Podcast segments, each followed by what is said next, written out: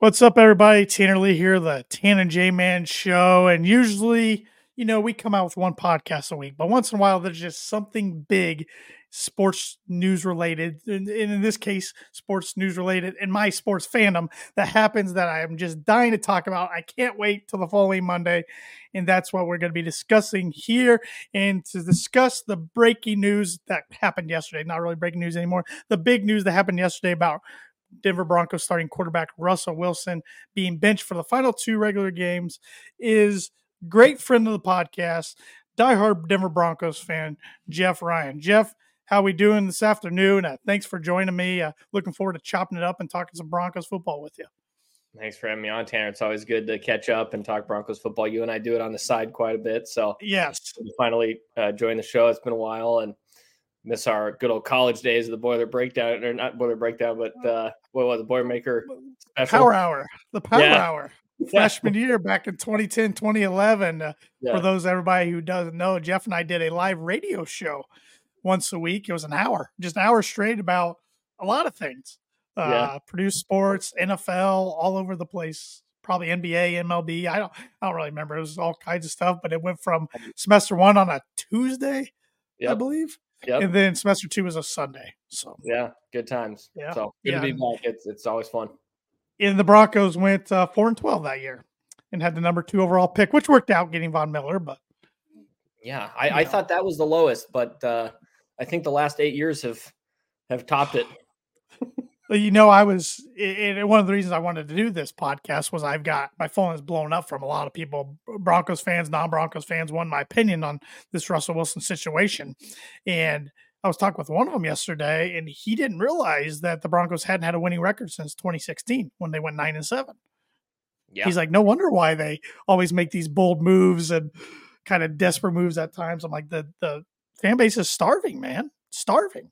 Yeah, and you look at any losing organization, Cleveland, Buffalo, Detroit for the longest times, they were doing the same thing. That's why you saw, you know, you see the, the Cleveland quarterback jersey with the, the million quarterback names on it and and head coaches cycling through Detroit and Buffalo and and you know, that's what losing teams do. You get desperate and you start doing crazy things and you try to find the right answer. And unfortunately, we're in that vicious cycle. Yes, we are. And we thought the cycle was going to come to an end last year, making the big blockbuster trade for Russell Wilson from Seattle. Gave up two first round picks, gave up a quarterback ourselves and Drew Lock, tight end Noah Fant, uh, defense lineman Shelby Harris. Uh, but, you know, all of Broncos country. And I think most of the NFL said finally the Broncos got that missing piece, that piece they've been missing since Peyton Manning retired from 2016 on. Great defense, good skills players but they just don't have that great quarterback. So, okay, we're going to slide Russell Wilson, the future Hall of Famer, right in.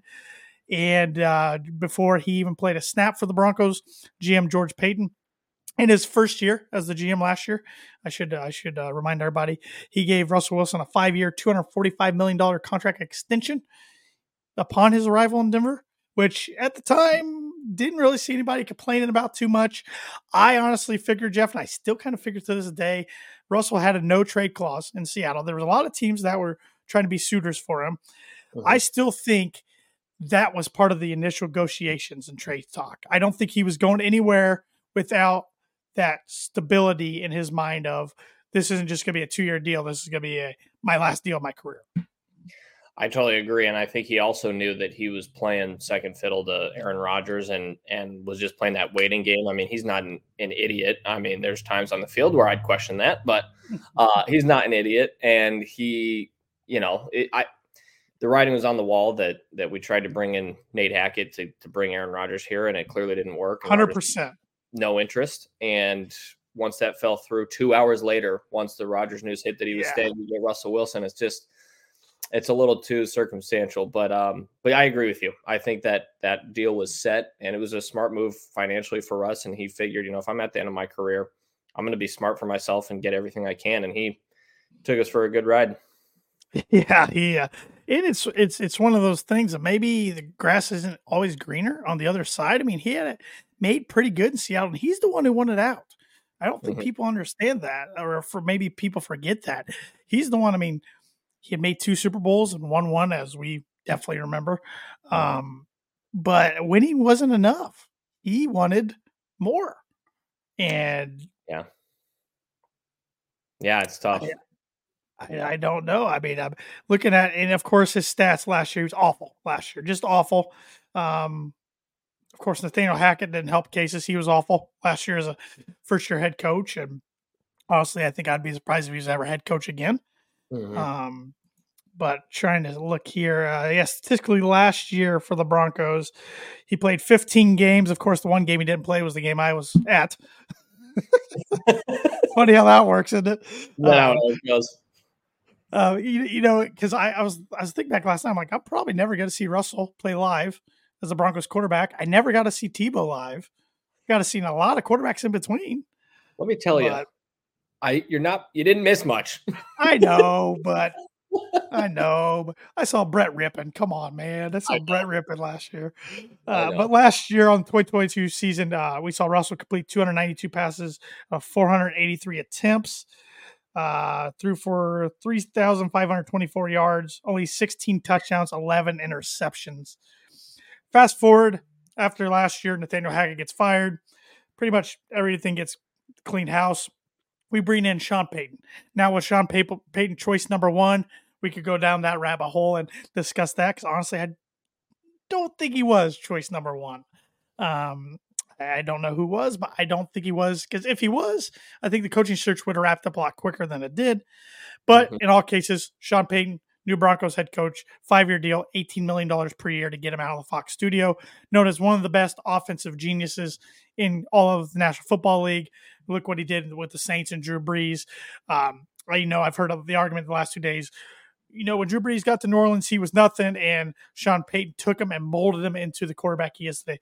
There is some truth to that. He did mold him, he made him a better quarterback. But as a guy who saw Drew Brees play at Purdue and then followed him in the Chargers, he was he had a lot of talent. Now, his Charger days, he was starting to become a pretty good quarterback. And then against the Broncos, that horrific shoulder injury made the Chargers decide Philip Rivers over Drew Brees, which I think they were going to make that call anyways.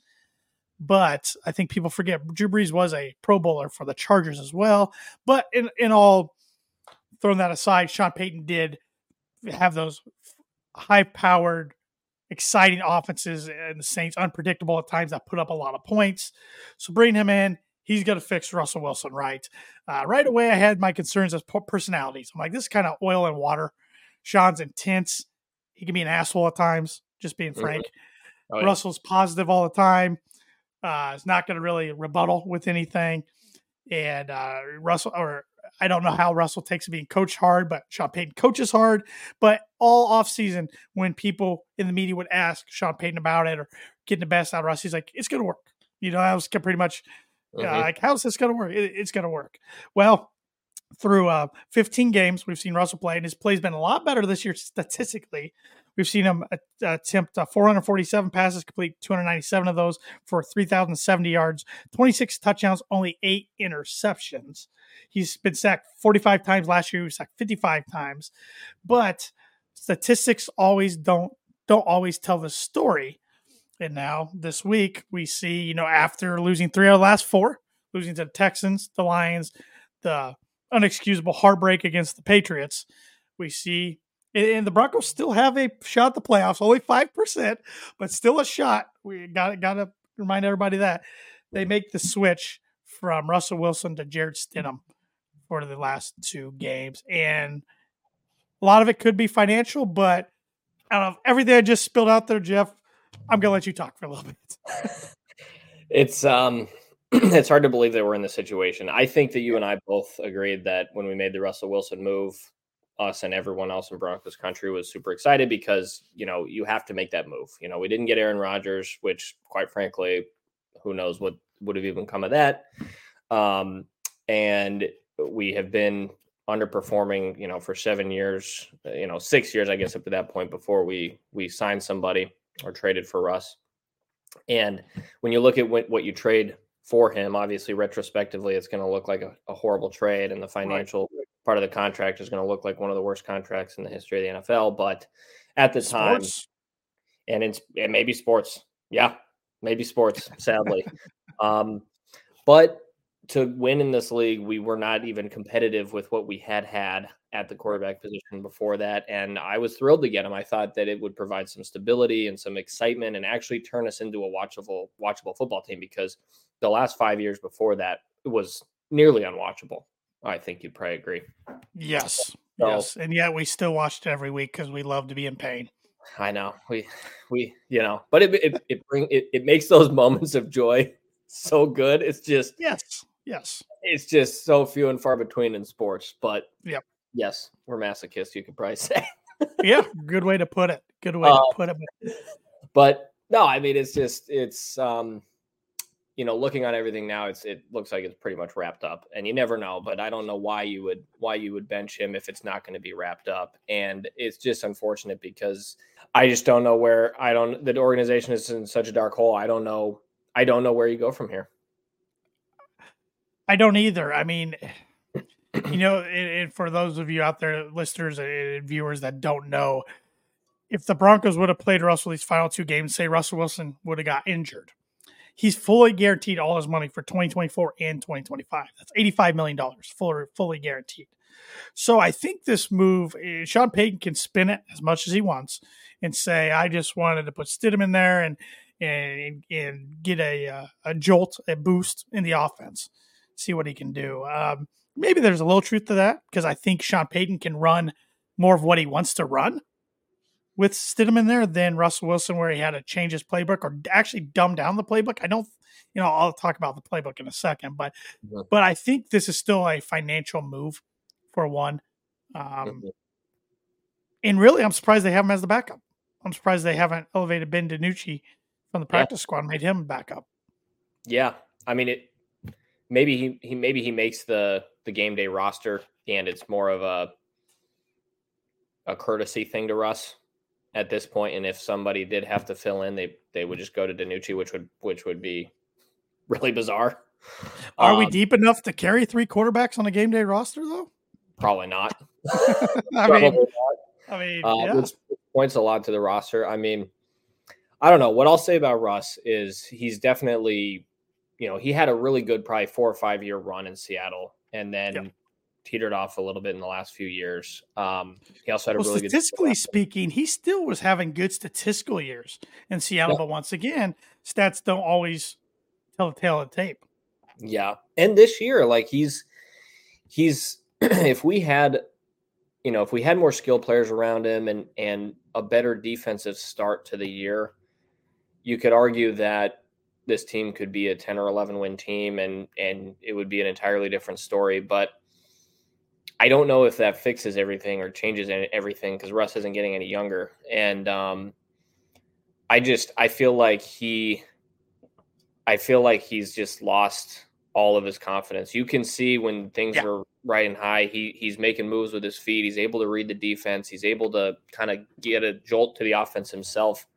But the majority of the time, he just looks so like down. I don't know how to just. He just looks down, and he looks like a step behind or something. I think he's so in his own head. Um, mm-hmm. I think he feels pressure when pressure's not there at times. I think we saw a little bit of that Sunday night against the Patriots. There was one time, you know, it, watching the game live, it, it, seemed like there was tons of pressure around him. He took a sack. Then watching the replay, it's like if he stepped up in the pocket, he would have been fine. But instead, he acted like he felt pressure. He turned around, whoops, turned around, uh, ran the other way. Then he runs into a guard, and then he gets sacked. And yeah, and it's it's that, and he's not finding. I mean, it's either short passes or the deep moon balls. There's no medium yardage passes happening in this offense. No, and variety. Then and then it's just weird. You know, Sunday we're watching and three quarters nothing on the offense. Then fourth quarter it's like a spark happened.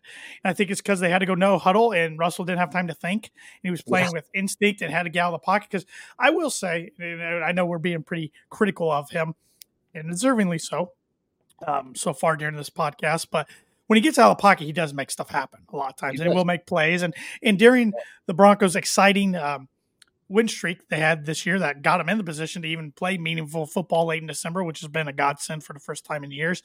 But uh, he was still making some winnable plays in the fourth quarter. Now, I would also argue though majority of those games, if not all of them, were won by the defense causing turnovers, something they haven't done necessarily at a high clip the last four games. Mm-hmm. And now all of a sudden you're seeing the Broncos lose three out of their last four when they need the offense to pick up the slack. It's just not happening.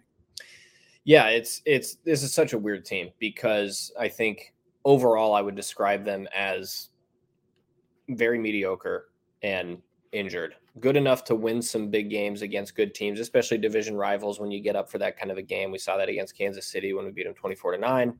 Uh, but we're also mediocre enough to lose games that we shouldn't lose with, you know, we were texting about this that to have four home losses against the Raiders, the Commanders, the Jets, and the Patriots just is unacceptable. And mm-hmm. it's not a good it's not a sign of a team that that probably should be in the playoffs. Um, and I know the beginning of the season is what it was, but it's still part of the whole picture of the season. Um, and I don't know. It's definitely not all Russ's fault. That's that's one thing for sure. I think yeah. Payton, as we go forward with him, has got to look himself in the mirror. I, I like him. I think that he's he's bringing a culture shift to the organization that they haven't had since Manning, where the expectation was to win, and so I like that. But there also has to be a little introspection to say what am what are some of these play calls you know when we get that yeah. huge turnover to start the game and you go run off right guard i think it was run off right tackle run off right guard and then you put russ in a situation to to throw a terrible pass to nobody and it gets picked off it's that's terrible play calling mm-hmm. you know and mm-hmm. i may maybe it just was poorly executed i you know i am i going and reviewing all the tape no but to me on first or second down, that's when you give Russ a chance, not on third down when the defense is ready for it.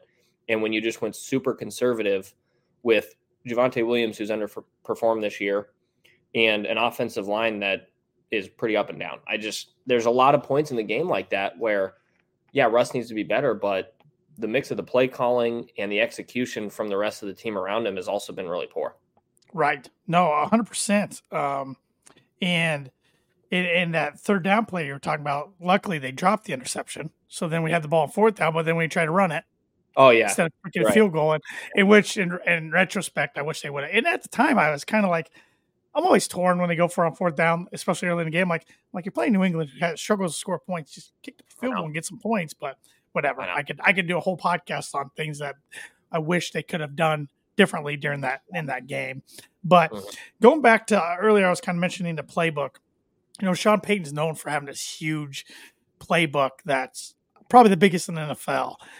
I don't think we've seen anything to the like of that this year. I think it's a dumbed down version for what Russell can do.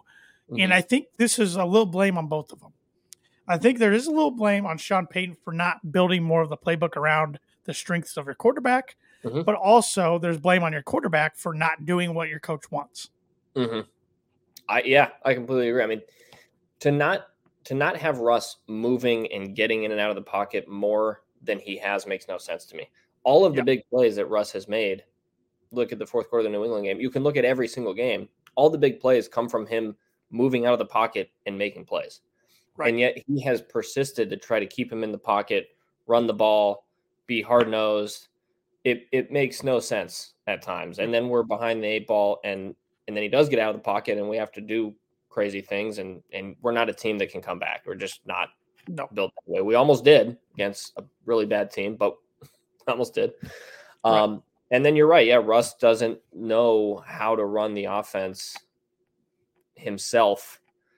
I don't think, unless it's perfectly in Sean's system, which isn't really built for him.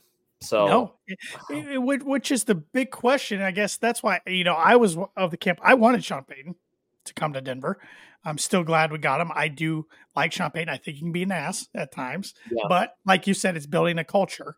I do think, but I agree with you what you said too. He needs to look in the mirror and take some accountability and some blame sometimes himself instead of blaming others because he does like to make sure you know he's the smartest person in the room, or so he yeah. thinks. yeah, which but, is, can be a problem. I mean, the guy is a football is. I think if you cut him open, f- football footballs would come out instead of blood because he watches football, football, and more football. I don't think the guy watches yeah. anything else. Uh, but so he knows what he's what he's doing. But that was going back to the coaching search. That was the big thing. You know, I talked about oil and water and personalities, but also just with the style of offense Payton calls and style of play Russell plays at, at the position with. And like I, I pose this question to you. There had to be a conversation between he and the Walton Penner group and George Paton about a long term plan if things went south with Russell this year. It had to be, right? Because otherwise, what did he see in this job to take it when he could have sit out at Fox for a year and then inherited probably the Charger job in the offseason? Yeah, I I ask myself that all the time, and maybe it's because, like you said, he just bleeds football that that he couldn't be away from the game longer than he already was. And the Broncos historically, you know, up until 2016, have had a mostly consistent winning organization. And he probably figured, you know, Colorado's a nice place to be. I can yeah. go coach football and get back to my passions. And I have a roster that maybe I can do something with. But to be at his age and have the success that he's had and have the job at Fox, and like you said, could wait for, you know, Justin Herbert an extra year, um, and then take this job, knowing that Russ may not be the long term plan is mind blowing to me. I'm I'm not gonna lie, like I I I'm glad he's here, but I I'm shocked. I really am. If that's yeah. really what happened, I'm shocked, and I don't know, but and I think this is a move of you know, with, with benching Wilson. And I'm sure Payton's smart enough to know he's got to get approval from uh, Greg Penner to do this. And I'm, you know, I don't think he would just do it without Greg Penner, Penner's approval because because I, I, I think this is the Broncos showing they choose Sean Payton over Russell Wilson in this because yeah. because obviously I think it's it's pretty cut and dry. You can't have them both going forward in long term contracts. Yeah, and I I kind of want to know if George Paton even has a voice right now. Like I, I wonder what his involvement in the organization is because I liked what he did at first. I thought he was making some roster moves that made sense. And then ever since the Von trade, which even at that time I thought was the right time to make that trade, you know, you were losing a culture guy, which right now you know, we won't get into that in terms of what he's dealing with. But at the time, he was a culture guy for the locker room and a guy that meant a lot to the organization. And then every move since then has been a little bit reactive and uh, short sighted, I think, without a whole lot of long term planning or, or thought involved in it. And there's probably been five big moves that you could point to the Von Miller trade, the signing of Nate Hackett, probably hoping Rodgers was going to come here the huge signings of Frank Clark and Randy Gregory that were complete busts and also put us in a financial and roster bind. Um, I know Browning was coming back from injury and we were trying to develop younger guys, but still, that retrospectively makes no sense. And now the Russell Wilson thing. I mean, those are huge moves that have really put this organization in a hole. And I, I don't know how Sean Payton signed on knowing that, but he did money talks, I guess. But I, I, yeah, I don't know. It's that's the big question. I keep going back to. I'm like, I just want to be a fly on the wall during all that, during the coaching search, all the talks and everything. Like, what what was going on? Well, and I'm but, sure that that you're going to get to this very soon, but I'll pose a question to you just to frame it this way: is that yeah. you know, if you're Sean Payton, I think Sean Payton. I think you and I both agree that Sean Payton is probably making 98% of the decisions in the yeah. clubhouse right now. And the other 2% is Greg Penner signing off from it, you know, signing off on it and saying, yeah, I'm, I'm learning the culture of the Denver Broncos and sounds great. Um, oh yeah. Yeah. But so if you're Sean Payton making all these moves and you want to stay here and you're sick and tired of dealing with Russ, what do you do? What's your, what's your next move? So you're, you're, you're posing me the question, what's your next move for quarterback, right? I, yeah, because that's the it's the most important position on the team. Yeah, yeah. Um, yeah. But yeah, what I mean, what is your next? Because Russell's not coming back. You what what you did yesterday? There's no way. There's no yeah. way. What do you tell the teammates if that happens? What do you tell the teammates if you bench the guy and then bring him back? It's just not a good look. You, have lost the locker room. Wow. Um, and, and and Russell already posted a tweet or maybe maybe team team Russell Wilson, I don't know who if he tweets his own stuff, but he said, you know, God's got me. Looking forward to what's next. That's telling me it's over. It's over with. He's not coming back. Denver's gonna have to eat. They're gonna cut him in March. They're gonna have to eat the $85 million dead cap. It's gonna hurt really bad, especially next year in free agency.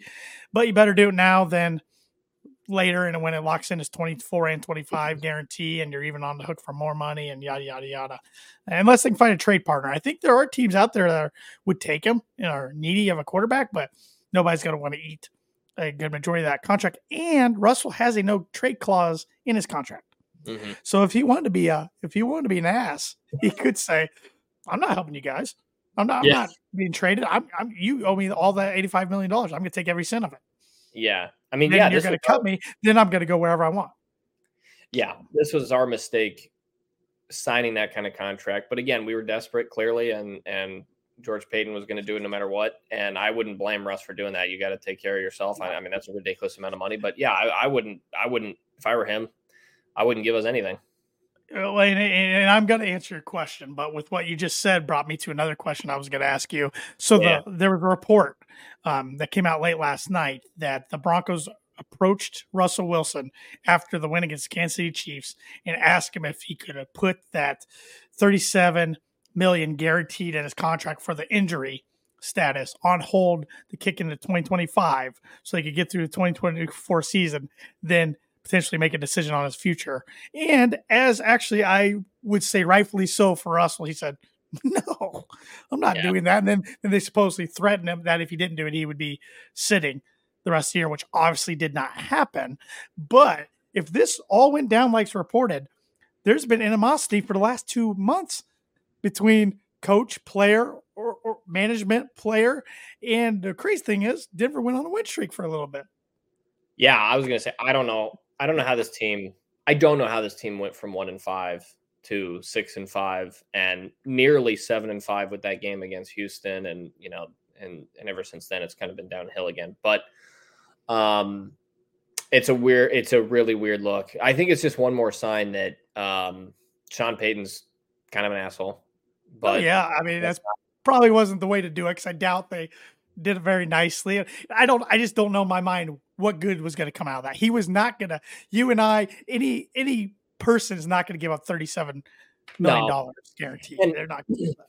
And I know that that teams probably go to players and ask for revisions in the contract. Sure that but not like that. I mean, that is a no. huge amount of money, and it's a and it was a smart move by Russ. I think it was again, it just highlights the really dumb move by George Paton in terms of the way he structured the contract. Um, just assuming that he was going to be a guy that brought us back to you know not only the playoffs, but the goal was to get back to the AFC Championship game and win a Super Bowl. Like, let's be right. honest. That's why right. you bring like Russell Wilson into the organization. It was why we brought Peyton Manning here and we went to two Super Bowls in four years and won one. So, right. It's a weird, it's a really weird move. It's shocking to me that I think Russ probably looked at it like I'm a competitive guy and I'm going to go out and play the best I can. And I think Payton, you know, got guys to buy in by not selling house and getting rid of some key players. And the locker room probably gelled separately from the organization you know, in terms of the front office. Um, and then it, the the clock just ran out against Detroit, and um, and now it's just all blowing up and coming out of the woodwork. But it's well, it's a I think it's a bizarre move.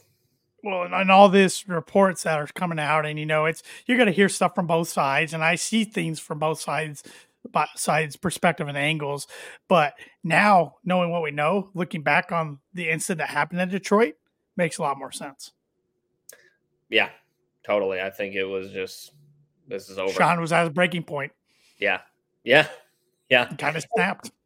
And I do. I mean, as a fan, and we're fans, so like it's yes, not yes. it's not as fair for us to justify getting mad at players because you know we we we know football more than probably the average person, but we don't we don't know the ins and outs or watch tape or you know know the locker room or any of that kind of stuff. And so for us, we're just being fans about it. But we are I mean, I get incredibly frustrated watching him just because from an attitude perspective, he just doesn't he he's just a little too everything's going to be okay and put a silver lining on everything and and again when you're making that kind of money, the expectation is to win and when you're not winning and not only not winning but but being hard to watch, that's really tough. And so I can't even imagine as someone who actually does know the ins and outs of the locker room and the game and and the flow of the game like Sean Payton does, how frustrating it would be to watch him play quarterback at times because I just he just doesn't look like he can do it himself. It looks like Sean has to give him everything. And that's that's frustrating. Peyton Manning, I don't think a coach, I'm not sure a coach did one thing for him. And Peyton was an anomaly. You know, he's one of the greatest of all time. He was one of the smartest quarterbacks of all time. So it's not fair to put him in that category. But you'd like to see a guy, if you're going to be truly competitive and, and win AFC championships in the Super Bowl, you'd like to see him run the offense. And I just don't think he ever has in two yep. years in here. Yeah. No, I, I can't disagree with that. I can't disagree with that. And and the crazy thing is, I think if the Broncos found a way to win the game with the Patriots, we're not having this conversation. I think Russell's still a starter. Yeah. I think if Russell's contract was half of what it is, I think we're not having this conversation. I think mm-hmm. he's probably starter, maybe for the next foreseeable future. Mm-hmm. But because while his stats were probably better than the play was, the play wasn't as bad as some other quarterback play we've seen in our time at Denver, but it's yeah. not good enough to justify the humongous contract. No, it's not. That's the you're right. That's you nail on the head. Um, what's crazy, Tanner, is you probably agree with this too. This I think this is the best quarterback play we've had since Peyton Manning, which is sad. I agree. Statistically, it's really close to Teddy Bridgewater, but I still had more faith in Russell Wilson than I did Teddy Bridgewater.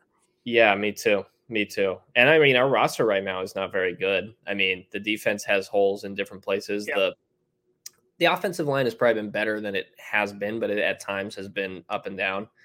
Um, at least it stayed healthy. Yeah, the, yeah, the offensive line stayed healthy. That's true. That's a really good point. Um, the running backs this year have been not explosive like they have been in the past. And I will give Javonte credit. It's pretty amazing he's back and playing football as and, and, and as taking as many carries as he is with the knee injury. I'm just hoping for all Broncos country's sake he can attack the offseason and get back to being the Javonte we knew before his knee injury next year. I, hope, I hope we're so. gonna need him. It's a huge difference maker because um, he just doesn't have that same explosive look. No. He, you know, and I don't. It's a big injury. It's a really bad knee injury. Oh, Tim so. Patrick, the last two years, nobody ever talks about that. No, outside of Broncos fans. No, he no, no one talks about that. He goes down before the season starts both years, and um, KJ Hamler, who looked like a promising slot receiver, no more. Mm-hmm. Um, there's there's been a lot of things. It's not just it's not just right. Russell Wilson, but I I do think he's he's given us the best, most interesting quarterback play at times. Um, I agree. the standard's got to be higher. Like this yep. this team is it's it's hard to watch still. So I've really I've really pat around the bush to get back to your question earlier. You asked me what would I do going forward, pretty much at quarterback. quarterbacks. We we know there's other holes. You you just mentioned them. Tight ends another big hole they got to go fill. There's a lot of things they got to do in draft and free agency. Probably more so the draft than free agency now when you're eating them this much in cap. But you do mm-hmm. have the most the richest owner in professional sports that that helps to owner group I should say. But here's a list, Geoff, of veteran quarterbacks that are going to be free agents in 2024. I don't think any of these guys fit what the Broncos are looking for, or maybe financially, but I'm going to list them off anyways. Kirk Cousins, I don't see him going away. I think he's back in Minnesota. Ryan Tannehill, Jacoby Brissett, Tyrod Taylor, Marcus Mariota, Sam Darnold, Jameis Winston, Baker Mayfield, even though I think he's back with the Buccaneers. I think he's played well enough to get himself a contract. Mm-hmm. Gardner Minshew, that's an interesting one. Joshua Dobbs, Easton Stick, Mason Rudolph, Jake Browning, Drew Lock. Not really the who's who of quarterbacks. No, and the hardest part about it is um I think all those guys outside of maybe Kirk Cousins bring you back to what we've been from 2017 to 2021. Yes. Um, I think you're probably a five or six win team with most of those guys, regardless yep. of the roster around you. Um, yep. I mean, you'd have to be you'd have to be really really good um, to probably make a playoff uh, yep. run with those guys. Um, and we're not that good. We've got holes all over the place. Um, Yeah, I don't like any of that. I think Tannehill's Nope. probably going to be talked about, but I don't like it. I think he's done. I think he's. I think his career. He had a good run with Tennessee, obviously, and then um, even you know making the AFC Championship game against Kansas City is still crazy to think that they did that. Um, but no, I think he's done. And then in terms of guys that may be on the trade block that I still don't think I'm that interested in, of course, Justin Fields is going to come at the top of the Yeah. list. I don't like him. I don't. He he he brings a dynamic part of the offense, but I don't think we have a good enough team to to make him good. If he was good, agree with the that. Bears would be good. Yeah, you're right. That's a good point. They got a great defense and they got skill players around him, and they're not good. Yeah, that's a good point. Um, I'm st- I'm still not sold that they're going to give up on him, but I don't Yeah. know. I don't know. They're, they're in a Uh, shitty spot. They're in a real interesting spot. I heard you may have heard this too, but the the talks about you know would you trade the number one overall pick to the Chargers for Justin Herbert, and would the Chargers even entertain that um, to get the number one pick for Caleb Williams? If I'm the Chargers, I'm not entertaining it. Yeah, I don't know. I don't know. think Herbert's pretty darn good. He just he has trouble staying healthy. He doesn't win the big games, even though it's not always on him. I Yeah. I mean, I know as Bronco fans, we don't like the Chargers. I think he's as far as just arm strength and talent, he's pretty darn good. Oh, I love. Um, him. I think he's yeah. I think he's really good. I think they it- do it. and Caleb Williams looks like a great talent, but the draft's like sometimes throwing a needle in a haystack. And I've Sure. seen people be flops too many times. yeah. I just I don't know. What about uh and again, I don't these are not guys that I want, but we we have to have this conversation yet again. Yeah. We thought we were done with this, but we're back here. Um Kyler Murray. Oh God, no. I don't no. to either, but that's gonna be talked No, about too. no, because and and I think you run into the same problem with Russ. I think part of Russell's fault because even in Seattle he was having trouble with the median throws towards the end of his time there. And I'm a short guy. I think he's too short. I don't think he can see over the line. So No. I think that's No. part of it. No. Yeah, I I don't know. I I think the trade market and I don't even know. I mean, if we're gonna get a guy that's valuable to the team, I don't even think we have trade assets because of what we traded away for Russ and all these other, you know, we traded a first round pick for Sean Payton. We traded I think the I think the trades we made for Russ are now water under the bridge. I think we've been through all that. Yes. Yes. Um, but I don't even know what assets we would even have to go get a guy that would make sense, or, or a guy that a team would be willing to trade.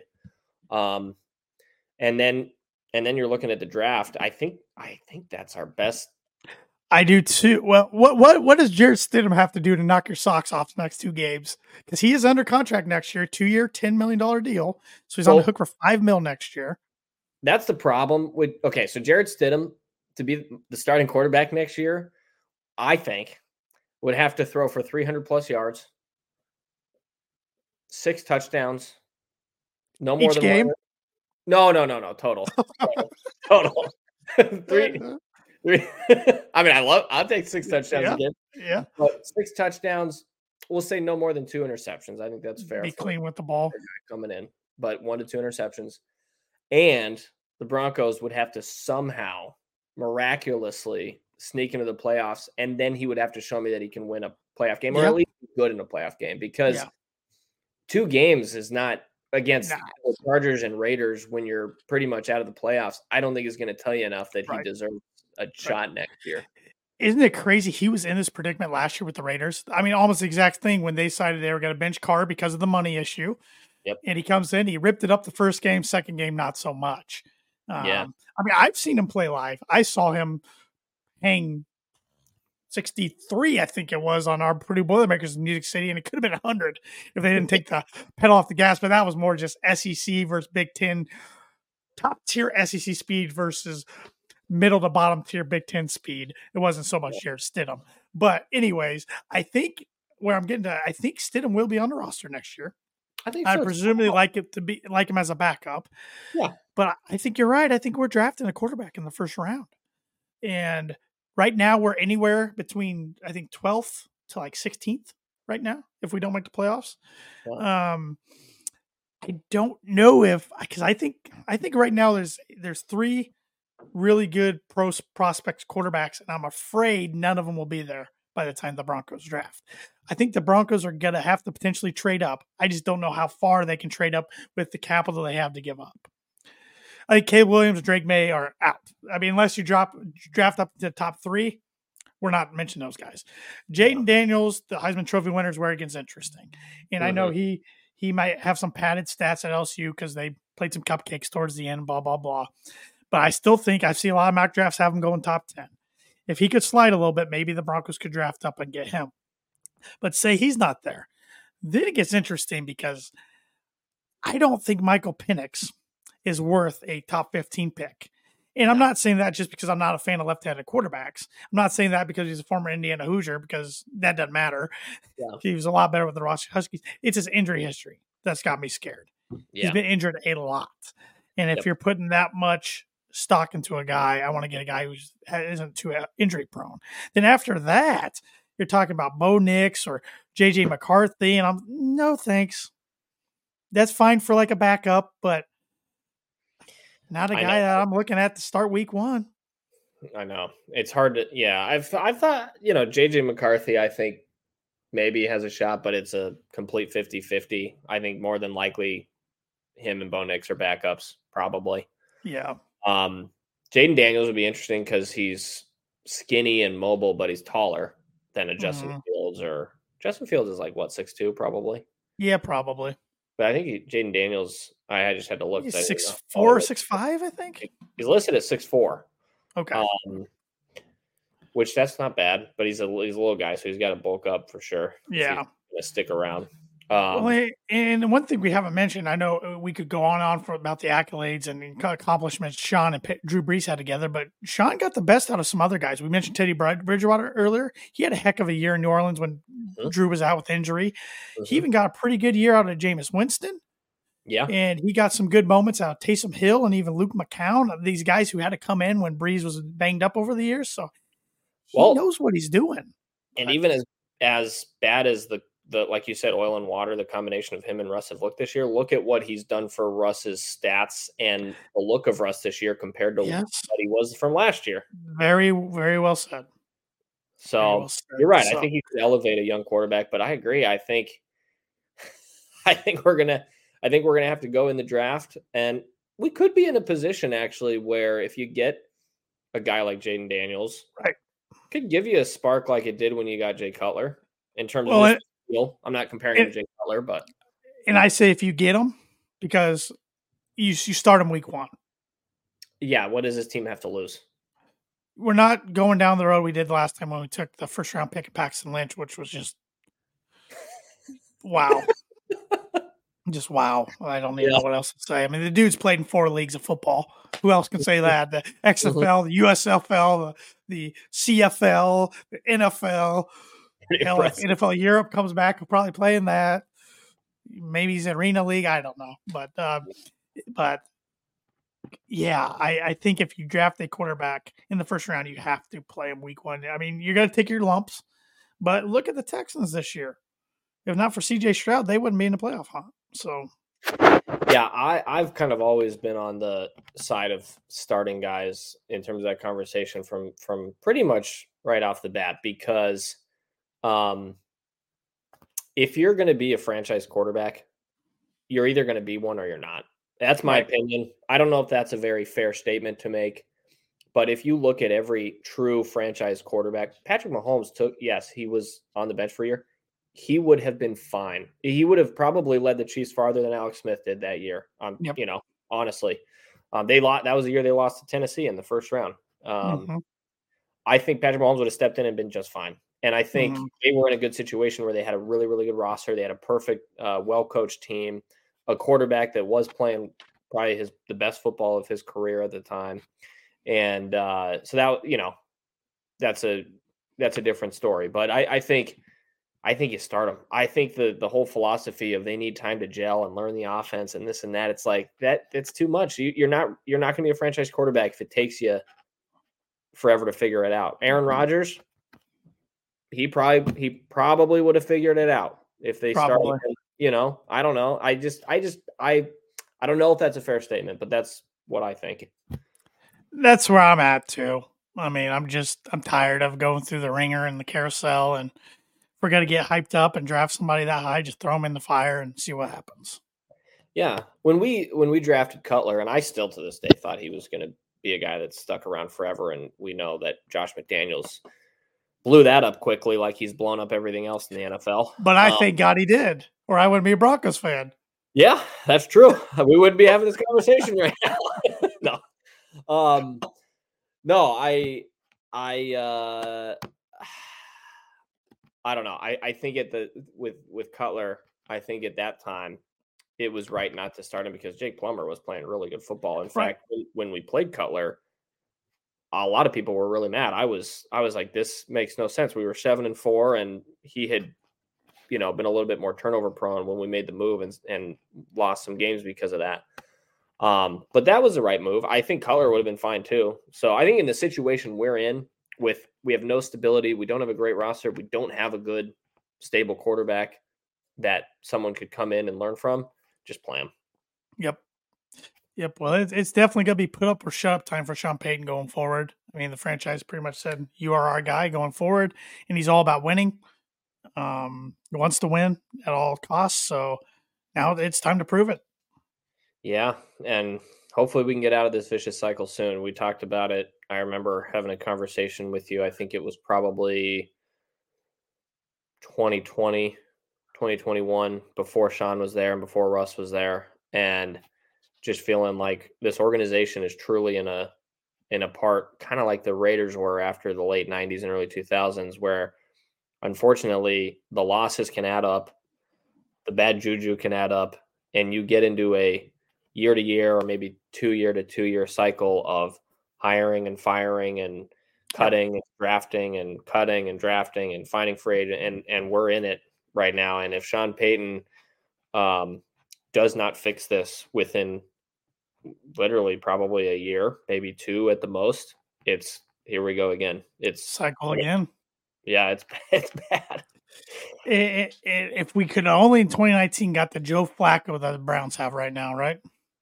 I know, man. I'm kidding. I'm kidding, but it is miraculous what he's doing right now. It's miraculous. He looked awful for us. He looked awful, awful for the Jets after us. Yes, I thought I don't understand. I don't know how he's doing this and I know they have a great defense, but he he looks legitimately oh, good. He's he's putting. I mean, he's always had an arm, but you know he looks confident. Yeah, and it, that team would not be in the situation with Deshaun Watson. Nope, no. nope, nope. No, that that's the only saving grace is that I think that's the that's the worst contract in the history of sports, and Russell Wilson's probably a close. You're second. right. You're right. You're right. Um, and, and, the other quarter, uh, quarterback I, I'll mention real quick historically, I think things could have been differently if the Broncos never got rid of Rich Scangarello after the 2019 season because he got some good ball out of Drew Lock late that year. Yeah. But instead, Vic Fangio wanted his buddy, um, Pat Shurmur. And we all know how that went. CU fans know how that went this year for them. So, yep. yeah. Yeah. But ifs and buts, that's that's for another time. And, and it's it's going back to Russ. You and I wanted it to work. We were excited about it. We thought it was going to work fortunately, here we are uh, recording this podcast because it didn't work and uh, stuck in quarterback hell again. Yeah, I know, man. It's it's I we're not even in purgatory anymore. It's just no back hell. No, and, and, and this is about my last my last point here. Unless you got anything else, then we can wrap up. But uh, I'm still one of those fans. I cannot root for the Broncos to lose this Sunday against the Chargers or next Sunday against the Raiders. Not only are they division rivals, not only am I tired of losing seven straight to the Raiders, it didn't matter who we play. That's just not who I am as a fan. When we were one and five and everybody wanted to tank, tank, tank, tank, tank for Caleb or Drake, Drake Maye, couldn't do it. Couldn't do it. That's just not, not the type of fan I am. So even if it hurts the draft stock by one, two, three picks, I would rather the Broncos take care of these last two games, even if they miss the playoffs, finish nine and eight, our first winning record since 2016, and give us a four and two record in the division. At least something that I could stomach coming out of this year. Yeah, I mean it's not going to make me feel good, but it, it no. but at this point, losing doesn't do much for us. Um, especially organizationally, it's just it's the vibe already after the Patriots loss was really bad. So losing to the Chargers and or the the Raiders would be would be really bad. Um, we got to end that streak against the Raiders.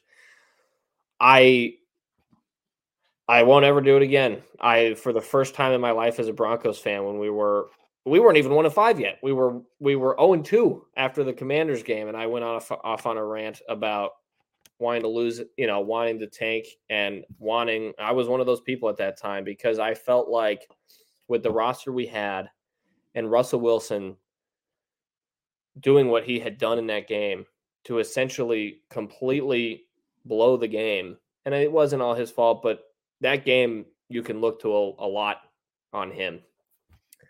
I just felt like this organization is going nowhere with him. And now we're seeing it. We're in the situation where we are going nowhere with him and we're really stuck. And now we now our draft capital is really bad. But I agree with you in the grand perspective of sports. Tanking has almost never worked for anybody. It's not fun to root for losing. I I can't ever get myself to actually root for the Broncos to lose. I just was so frustrated after that Commanders game feeling like I don't know how this organization gets out of the depths of hell that they are in if we don't get a franchise changing quarterback. And I think now that some time has gone and we've got to be competitive again, I think you realize, yeah, you don't know what Caleb Williams is going to be. He's a real prima donna. Who knows what Drake Maye is going to be? I mean, on paper, I think he looks good, but who knows? Um, you know, Paxton Lynch was tall and had a good college career and looked good too. Pax is tall. yeah, and we saw how that went. So, um, yeah, so it's um, I won't ever do it again. There's no point. There's no point in rooting for tanking. In my opinion, it's not fun. It it doesn't change organizations. I mean, you can look at most teams that have tried to do that and it has not worked. What the what the organization needs is a culture shift, and I do think Sean Payton has brought that to us.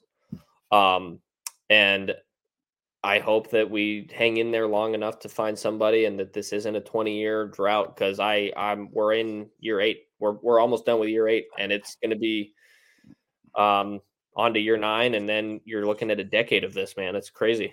I'm starting to think we sold our souls in 2015. Yeah, so, which it's hard to say it's not worth it for a Super Bowl, but at the same time, know, but at the same time, it's like, ooh, it's brutal. Yep. Yeah, it's not fun. The only the only franchise that knows it better than us right now is the Jets. So they're the only team that's had a longer playoff drought than us. So yeah, and thank God we're we're not that organization. That's true. That, have, yeah, oh, we have actually gosh. had a lot of a lot of winning teams and winning success. But uh, anyway, well, Geoff, it's been fun uh, chatting up with you about the Broncos and what was Always. a monumental day and a historic day not for the right reasons, but a historic day in the Denver Broncos football. It's going to go down in Broncos history, just another chapter. Um, the events of yesterday and and this offseason that we are hoping that was going to be a quiet one in, in the Mile High City. Not so much. Buckle up. A lot's going to go down. Let's ride.